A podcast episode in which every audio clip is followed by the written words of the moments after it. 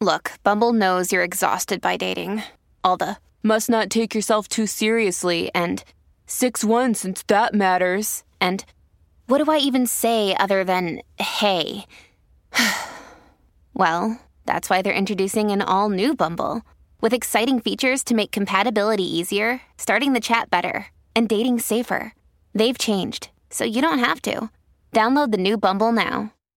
Hey, it's Ryan Reynolds, and I'm here with Keith, co star of my upcoming film, If, only in theaters, May 17th. Do you want to tell people the big news? All right, I'll do it. Sign up now and you'll get unlimited for $15 a month in six months of Paramount Plus Essential Plan on us. Mintmobile.com slash switch. Upfront payment of $45 equivalent to $15 per month. Unlimited over 40 gigabytes per month. Face lower speeds. Videos at 480p. Active Mint customers by 531.24 get six months of Paramount Plus Essential Plan. Auto renews after six months. Offer ends May 31st, 2024. Separate Paramount Plus registration required. Terms and conditions apply if rated PG. Hello, everybody. This is Marshall Poe. I'm the editor of the New Books Network. NBN listeners like to read books and buy them. So we thought we'd tell you that right now, our friends at Princeton University Press are having a remarkable site wide sale. You can get 50% off books, including ebooks and audiobooks, with the code 50 F I F T Y at checkout until May 31. You can save some real money on Princeton University Press books. I encourage you to go there and check it out. Welcome to the New Books Network. Hello, everybody, and welcome to New Books in Catholic Studies, a podcast channel on the New Book Network. This channel and episode were created in collaboration with the American Catholic Historical Association, a conference of scholars, archivists, and teachers of Catholic studies. My name is Allison Isidore, and I'm a host of the channel. Today, we'll be talking to Theresa Keeley, author of Reagan's Gun Toting Nuns The Catholic Conflict Over Cold War Human Rights Policy in Central America. The book was published by Cornell University Press in September of 2020. Theresa Keeley is currently an assistant professor of U.S. and the world in the history department at University of Louisville. Theresa, welcome to New Books in Catholic Studies. Thanks so much for having me, Allison. It's nice to meet you. Yeah. Can you tell us a bit about yourself, your academic formation, and your background? Sure. so, I'm actually an associate professor of US and the world at the University of Louisville. I'm recently tenured, so I don't think the website's been updated recently. Ah. I focus on human rights, religion, transnational movements, gender, and the law. And all of these things for me kind of come together based on my own background. So before I went to grad school for history, I worked as a human rights attorney and activist. So I use a lot of that in how I teach, how I design syllabi.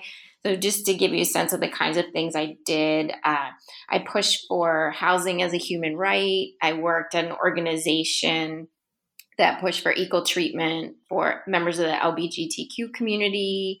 I did a lot with educational opportunities for women and girls.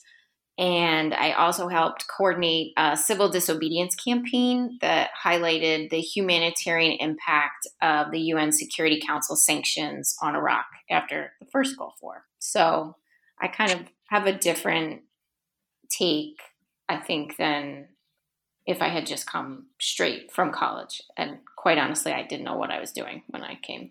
I just finished college. I know other people do, but I was not one of those people. So um, that's a little bit about me.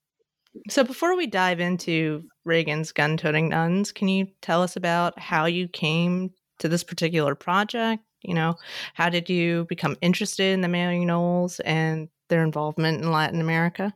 Sure. Um, honestly, I could tie some things from my past into this project and make it sound like this was a foregone conclusion and it all neatly fits and packaged with a bow, but that would not be true. In many ways, this project was a complete accident. During my research for my first year of grad school, I was searching for a research topic. And as many people often do during researching, I got lost in a rabbit hole and somehow I started reading articles about the Civil War in El Salvador, and I came across the story of the rape and murder of the four U.S. missionaries, the three nuns and the lay missionary in El Salvador in December 1980.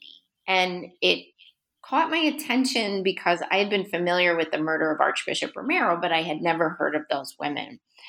And as I kept reading, I wanted to know what happened. And then another article caught my attention. It was a newspaper article that featured Secretary of State Alexander Haig. And he said that the women died after they ran through a checkpoint and they died in a shootout, which wasn't true. And when I read it, I thought, this is crazy. I know that Haig is a Catholic was a Catholic. I know that his brother was a Jesuit priest.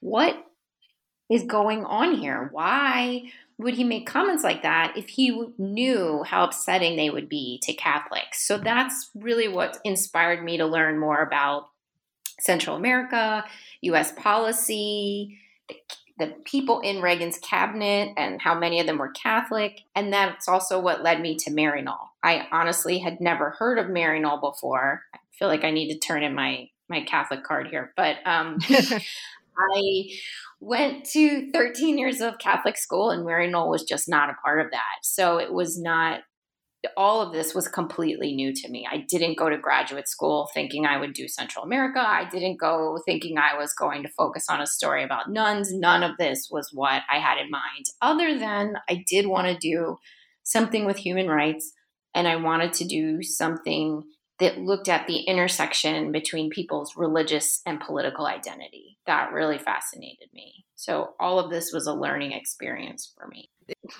It's just such a fascinating story. It I couldn't put the book down. So in your introduction, you define and distinguish four types of Catholics that are going to appear in your book.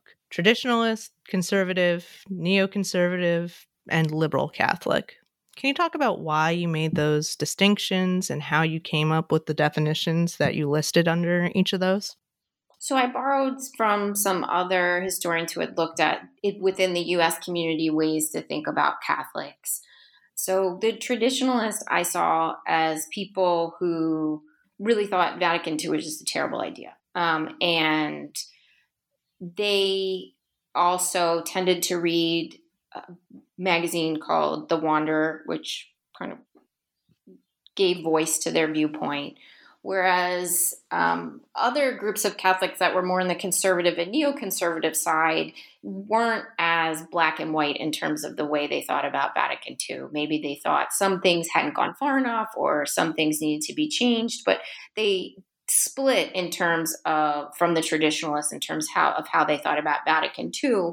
But they also had some serious critiques about the direction of the Catholic Church, particularly in the 70s and the 1980s when I was looking at it. Whereas the liberal Catholics were generally more welcoming of the changes of Vatican II, wanted it to go even farther than it had gone, and were much more likely to be active in things like the civil rights campaign or civil rights movement, I should say, or the even the anti Vietnam War movement. So there were some political lines and some lines in terms of where they felt um, about the Catholic Church. So I tended to group them as I went along in the book more with conservative versus liberal, not necessarily to say that the neoconservatives thought everything the traditionalists did, but more often than not, they were aligned when it came to Reagan's policy towards Central America those were the people that were surrounding Reagan. Those were the people that supported him. Whereas the people who opposed U.S. policy towards Central America were more often than not would categorize themselves as more liberal or progressive Catholics. That kind of leads us into our next question. You know, you're talking about, you know, Vatican II and how that changes a lot of things for both conservatives and liberals and the embrace of that. And through chapters one and two, you show this clear evolution of Catholic practice and belief as a result of Vatican II. Can you tell our listeners about some of those significant changes and why you want to include them in the book?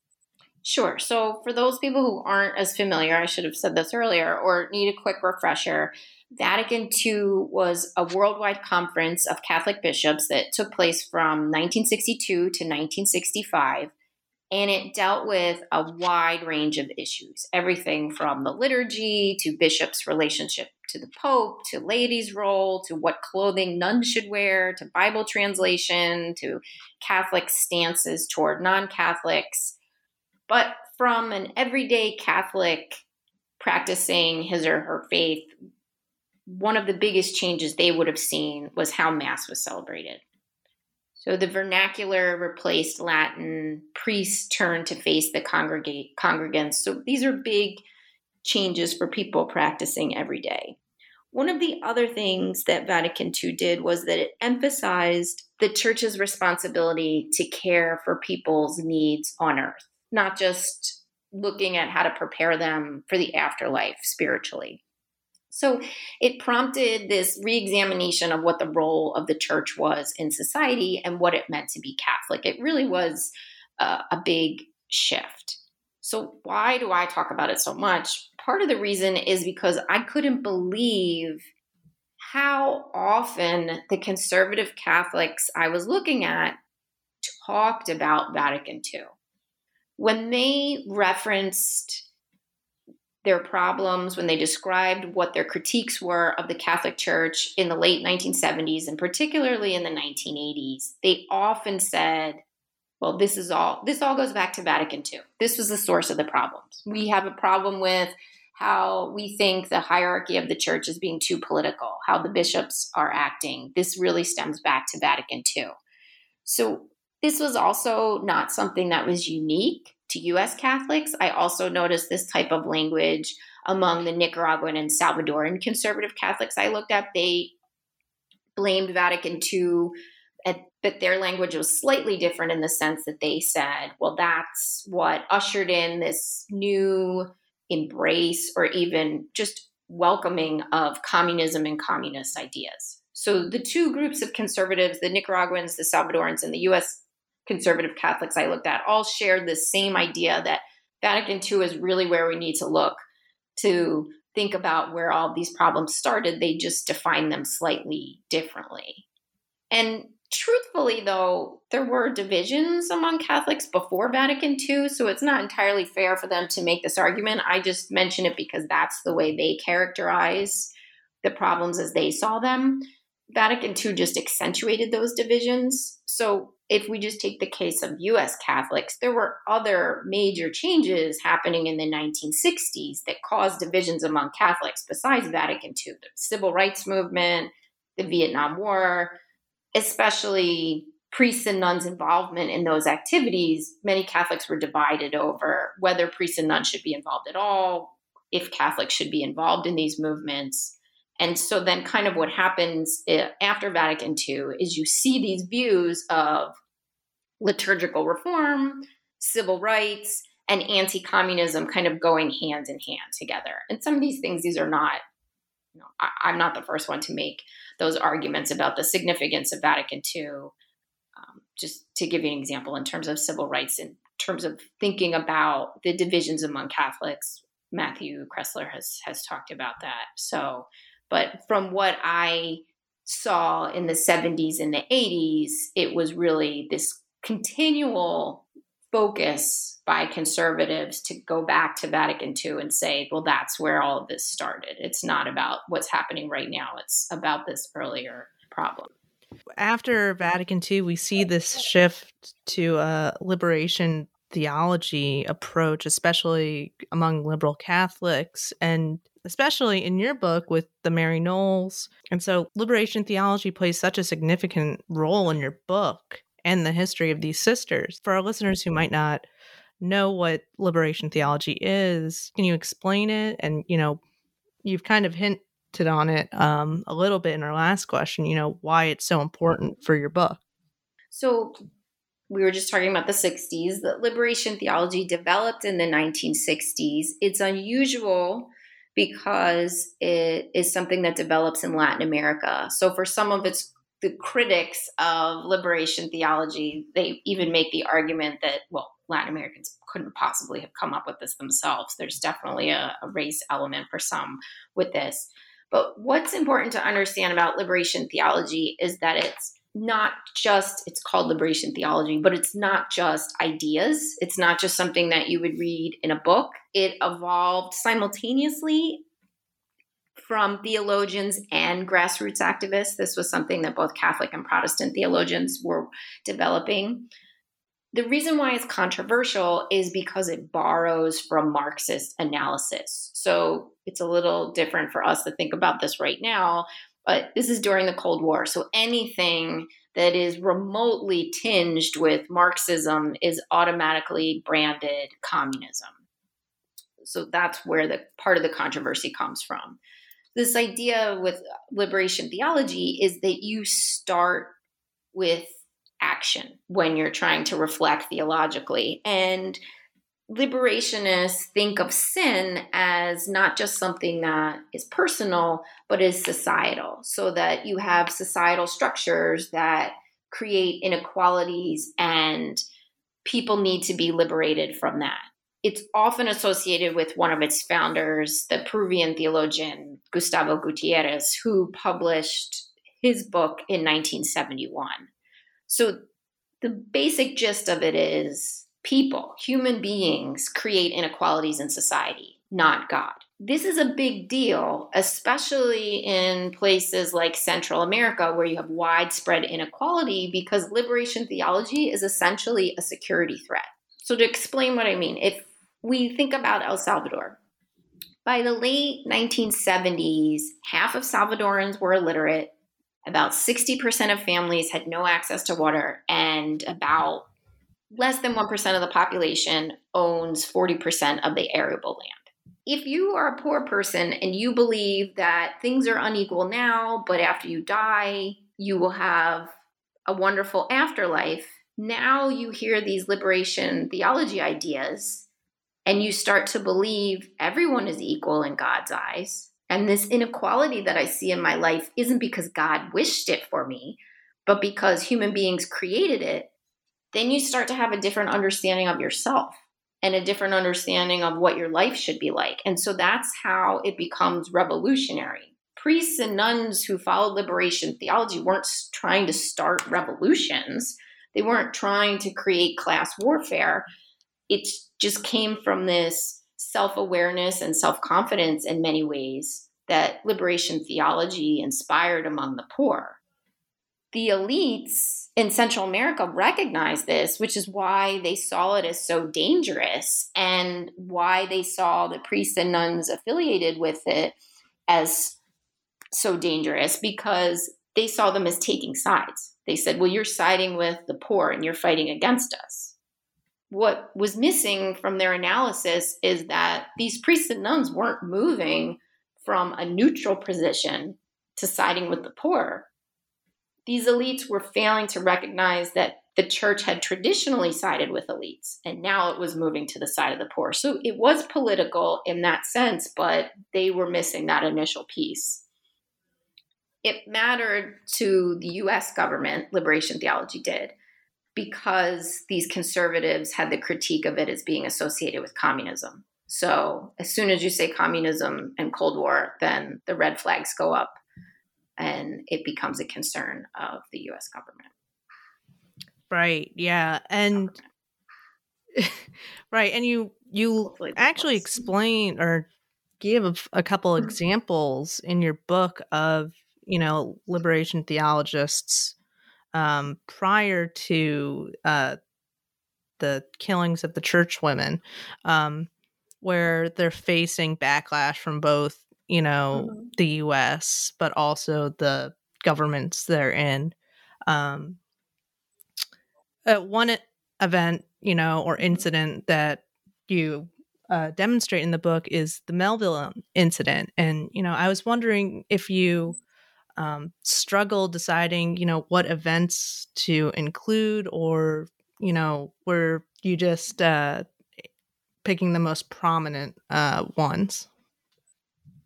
Honestly, um, I chose the Melville incident because so many of my historical actors talked about it. I I knew about it studying Latin American history from a completely different point of view. I didn't realize Maryknollers were involved in it.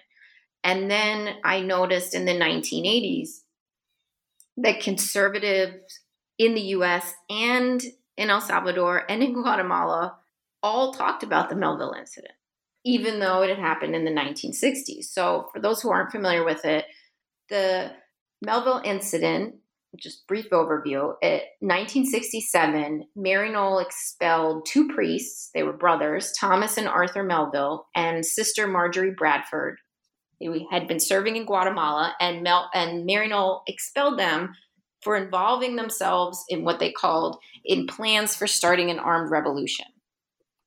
So these three were essentially the public focus, but there were actually two other Maryknoll nuns and another priest who took part of it. So this becomes important for a couple reasons why I included it. First was because I think it shows how some Maryknollers living in Latin America changed through their missionary experience. They started to re examine US Cold War policy, they started to re examine what it meant to be Catholic. Now, the Melvilles are atypical. You don't have Maryknollers running around everywhere doing the same thing that the Melvilles did. But they're also not entirely novel. The year before, former priest Camilo Torres had died while he was fighting with the Colombian guerrillas. So this was a current that existed in Latin America at the time this idea of kind of being pushed to the point of we've tried everything else, what else can we do? Another reason I talked about it, as I mentioned before, is because so many people in the 80s, when they critiqued the women who were murdered, they basically said, well, what else would we expect from an order that in 1967 tried to cause an uprising in Guatemala? They made it sound like this was just everyday behavior of Maryknollers. And the other reason I included it is because I think it's important to show the connection that Maryknollers and other missionaries were making about Catholic Church positions and about U.S. foreign policy more broadly. So after Tom and Arthur are expelled from Guatemala and Sister Marjorie Bradford, Tom and Marjorie marry and less than six months later, they're involved in the Catonsville Nine protest, which people familiar with the Vietnam War protests would know. They made homemade napalm outside of a draft board and they burned files. Why I think it's interesting and how it connects to Latin American liberation theology is that the Melvilles were two of three former missionaries who served in Guatemala who took part in this protest and it was their experience in Central America, not US involvement in Vietnam, that inspired them to join this protest. They were making connections between what they saw as US imperialism in Guatemala and Vietnam.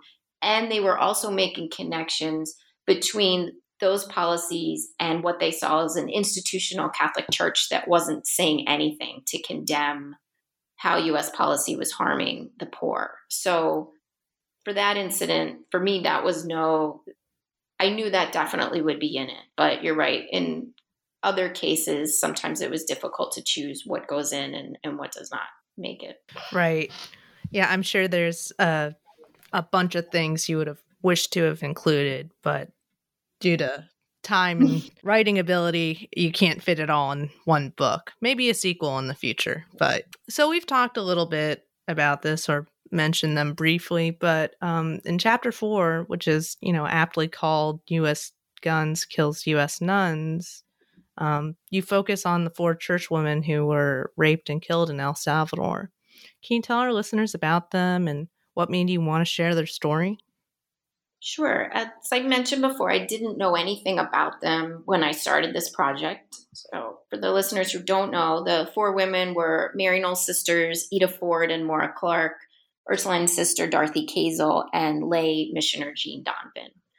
And as I read more about them, what I found most fascinating and remarkable was first how living among the poor of Central America really changed their outlook on what it meant to be Catholic, what it meant to be a missionary, and what it meant to be an American in light of a US Cold War policy that affected foreigners. The other thing that really struck me about them was their awareness of how in danger they possibly were. They were very aware of the risks they faced living in El Salvador, but they stayed anyway.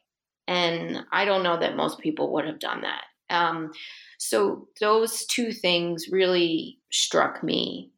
Just to highlight one of the women, Maura Clarke, you can really see in reading about her life how she underwent this change. She started in Nicaragua in 1960, teaching second grade. Then, as she continues to progress uh, in her role, Maryknollers expand from not just educating these girls, but to seeing how they can empower them as leaders. And then she's exposed to new ideas, Christian based communities that are forming in Nicaragua. And so she can see how the idea of what it means to be a church and what it means to be a Catholic is changing. That old model of being a missionary who goes and tries to convert people is not what these Maryknoll sisters are doing and are focused on in the 1960s. She's living among the poor and seeing how they're treated. She then goes back home for a year. Maryknoll sisters are required every so often to go back to the mother house for a year. She participates in Vietnam protests while she there. She's there. She also reads a lot about uh, the Medellin Conference, which is the Latin American Bishops' Conference that took place in 1968, where they also stressed this idea that sin is societal. So she's kind of seeing this on the ground change and then reading about this broader theology, which then leads her to go back to Nicaragua and get even more involved in human rights work. And what struck me about her is that she doesn't go in and say, I'm leading the charge. She consciously makes an effort to think about how she can be supportive, how she can accompany the poor rather than tell them what to do. So when they push for things like um, more equitable water prices, she is there standing by them, but not telling them this is the way you need to do it. Um, so that that was something that struck me in terms of the dangers the women faced in 1980, all four of the women are involved in working in Chalatenango in El Salvador, which is a dangerous place to be in 1980. 1980, at this time, there is a war situation, but it's undeclared, which means that international agencies can't be giving the aid that they would be able to give during a war. And these women are involved in distributing food and medicine and aid, helping refugees, they're collecting information for the church. And so they're really on the front lines. But this is extremely dangerous work because this is an area that the military has classified as an emergency zone where it's trying to weed out guerrilla fighters. So, despite all of that, seeing people die, seeing what's happening, they continue to stay. And I just thought that that was remarkable. At one point, Maura Clarke writes to her parents. This is about two months before she's murdered. And just to read some of her words to give you a sense of how she appreciated the danger, but her letter doesn't say, and I want to come home. She says, Anyone suspected of being in an organization or attached to the church is in serious danger. People are fleeing from their houses, looking for some kind of safety, as the so called death squadron strikes anywhere and everywhere. The cutting up of bodies by machete is one of their tactics to terrorize the organized groups from continuing their efforts. The effort of the oligarchy is to wipe out the farmers and workers who have organized for change, and they do this in the name of fighting communism. So she's under no illusions about what is happening, but she still stays, as do the three other women. Yeah. I mean, it's just such a fascinating story because I had never heard about them before reading your book either. So it was really enlightening to hear about them, and you definitely demonstrate this knowledge that they had of how much danger they were in. Your book also is just really, I think, important because you talk about the disinformation that the Reagan administration is doing during the 1980s to try and dismiss these sisters. And I think it's very much relevant to what we're seeing, you know, in 2021 with disinformation. Can you talk a bit about this disinformation that you saw from the Reagan administration?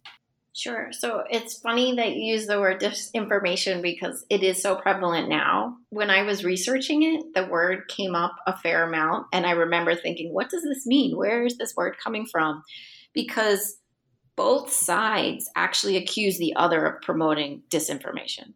Reagan and his supporters accuse opponents of U.S. Central America policy of the disinformation, and it goes the other way. So I'll mention the Reagan efforts in a second, but what they first uh, they accuse opponents of US foreign policy of being victims of communist disinformation. Their argument is essentially you're just objecting to US foreign policy because you don't understand. You've been duped by Soviet or Sandinista or Salvadoran um, disinformation. You just don't get it.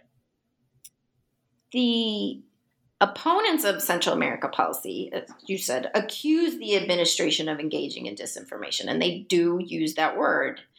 Um, one of the most disturbing examples for me was one that concerned the Maryknoll sisters. And oftentimes, that Reagan officials did not directly speak of the Maryknoll sisters. Most of the time, it's their allies, or in this case, I'm going to talk about it as almost their surrogates so in 1983, there's a congressional hearing called Marxism and Christianity in Revolutionary Central America. And all of the witnesses talk about how dangerous liberation theology is, and they connect Maryknoll to it. Now, to the outside observers, this might just seem like a bunch of ordinary people who are airing their views. But in fact, all of the witnesses had connections to the White House, and several of them were actually on the administration's payroll. Two of them, one, a husband and wife team, Edgar Macias was Nicaraguan, and he was married to Geraldine, who happened to be a former Maryknoll sister and left to marry him. At this hearing, Edgar criticizes the Maryknoll sisters which in and of itself is upsetting to the Maryknoll sisters. He says things that are not true. But then what happens is his story, his words at the hearing, then somehow find their way to an official with the US Information Service abroad. This official then repackages his testimony as an article, which the US Embassy in Venezuela then sends to a local newspaper and it's printed. So we have this story, which is not true, about the Maryknoll sisters at a congressional hearing that then is published in a Venezuelan newspaper. And this matters not just because he's saying things that aren't true, but by linking Maryknoll to communism, particularly in Latin America, this is dangerous. What is rhetoric and words and just insults in the United States is really a matter of life and death. In Latin America, places, not everywhere in Latin America, but in places where there are death squads or people, places where you essentially would have a target on your back if someone accused you of being associated with communism. The strangest part of the story is that there actually weren't any Maryknoll sisters in Venezuela at the time. There were Maryknoll fathers and brothers, but no uh, Maryknoll sisters. So essentially, what it seemed that was happening was that the Reagan administration was trying to undermine the credibility of Maryknollers and potentially threaten their safety in Venezuela so that they would stop sharing their stories about what they had seen in Central America.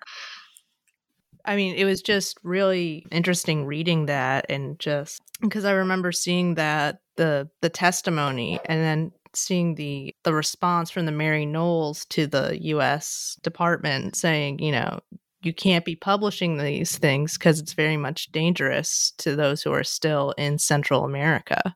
And you hit on rhetoric there. You know, the rhetoric in the U.S. is very much different than the rhetoric in Central America. And rhetoric obviously plays a, a, major role in your book from questions of what it means to be a real or true or loyal or even you know a good catholic to you know the gendered rhetoric of what a good nun or a bad nun looks like can you tell our listeners a bit about the rhetoric you write about and you know why you want to include it i'm in general, I'm interested in language, and this might come from my legal background of having to kind of parse legal opinions.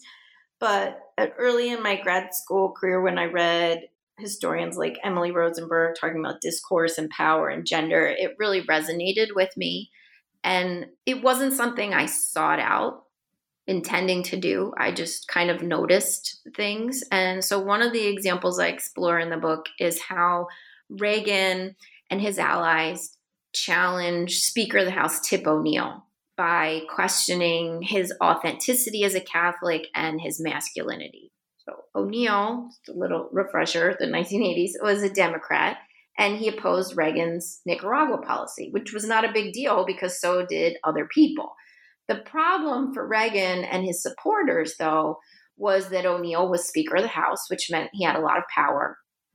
And more significantly, the problem for Reagan was why O'Neill opposed his policy.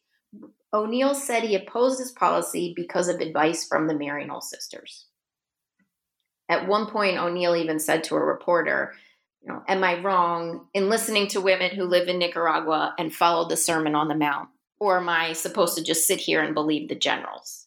So even in his mind, it was clear to him that the Maryknoll sisters were more credible in terms of foreign policy sources of information than what he was getting from the Reagan administration. So this basically ignites a full court press from Reagan and his allies against O'Neill. They have a problem with him because they're already upset about Maryknoll. To them, Maryknoll the oldest US missionary community that's based in the United States is supposed to be reflective of the United States in their mind.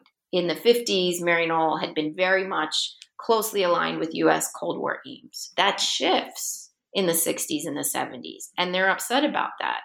Reagan and his supporters, in their minds, as they argue, real men support Contra policy. So the Contras were the counter revolutionaries that the US government helped in training and fund to try to overthrow the Nicaraguan government. By contrast to O'Neill, who they say is emotional and they call him a San Francisco Democrat, which is their way of accusing him of being gay. More than that, it's a homophobic slur.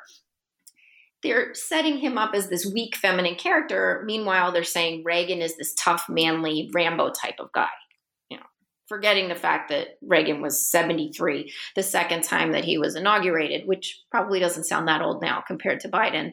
But their basic issue is okay, Reagan is this Rambo guy, and O'Neill is basically a woman.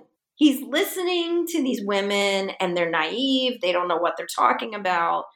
Never mind the fact that these women actually lived in Nicaragua, saw with their own eyes what was happening, saw the impact of US foreign policy in the Contra War saw the long term effects of what decades of US support for a dictator in Nicaragua had done, that was completely irrelevant. Many of these people who were criticizing them had never stepped foot in Nicaragua. The other way that they criticize O'Neill is they say, well, real Catholics support US policy because the Pope does. Now, there was no evidence that the Pope supported US policy in Central America. But what Reagan's trying to do and his allies is argue that Maryknoll's out of step with what it means to be Catholic. So if O'Neill's following them, he's also out of step. Real Catholics listen to real nuns. Maryknollers are not real nuns. A real nun is Mother Teresa, which is she was a very different kind of nun than Maryknollers. Mother Teresa was more about directly giving food eh, and care to the poor, whereas Maryknollers were more likely to think about structural problems. Why are you poor to begin with? And so, what I found odd about this was two things. First, it's essentially turning an old stereotype on its head. The previous stereotype had been this idea that Catholics can't be Americans because they listen to the Pope, their loyalty is somewhere else, they're not capable of living in a democracy. But now in the 80s, Reagan and his allies are essentially saying, you're a real American if you listen to the Pope. And the other thing I found so strange about this is that essentially you have this debate over contrafunding where Reagan's on one side and O'Neill's on the other. And it's essentially the two men representing two different Catholic camps, even though Reagan isn't Catholic. he's the stand in for the conservative side, the side that supports US foreign policy, the side that condemns liberation theology, the side that thinks Maryknoll has lost its way. Whereas O'Neill is the stand in for the more liberal side that critiques US foreign policy in Central America, that sees liberation theology as a positive development, that says, wait a minute, communism isn't the reason all of these things are happening. It's because people have realized they live in unequal societies and they're pushing for change. So, rhetoric is something I think tells us a lot about what's happening at the time. And that's just one way that I tried to talk about it in the book. You know, as we as we wrap things up here, I was wondering if you could tell us about what current projects or you're working on and are there any lingering questions that remain from your work on Reagan's gun-toting nuns that you're pursuing or has your work taken a new direction? Right now, I would say I'm exploring some of the same themes, like the relationship between people in religious and political identities and how Americans might see themselves as responsible for their government's foreign policy, what the role of the US should be in the world, and who gets to be involved in foreign policy debates. But right now, I wouldn't say it's an explicit connection. I'm looking at how US citizens often, together with people outside the United States, challenged US foreign policy by emphasizing how it negatively impacted the health of children abroad. And so, some of the bigger questions that project raises for me is what makes a campaign or an effort religious versus secular, or what counts as humanitarian and who can be involved in that. So, it, it's right now, we'll see where it goes, but that's what I'm looking at right now. And it's tentatively called Suffer Little Children health harm and U.S. foreign policy. Yeah, that sounds very interesting. I can't wait to to hear more about it and hopefully read uh, your next book. Thank you, Theresa, for joining us on New Books in Catholic Studies. Thank you so much for having me. It's been so nice talking to you.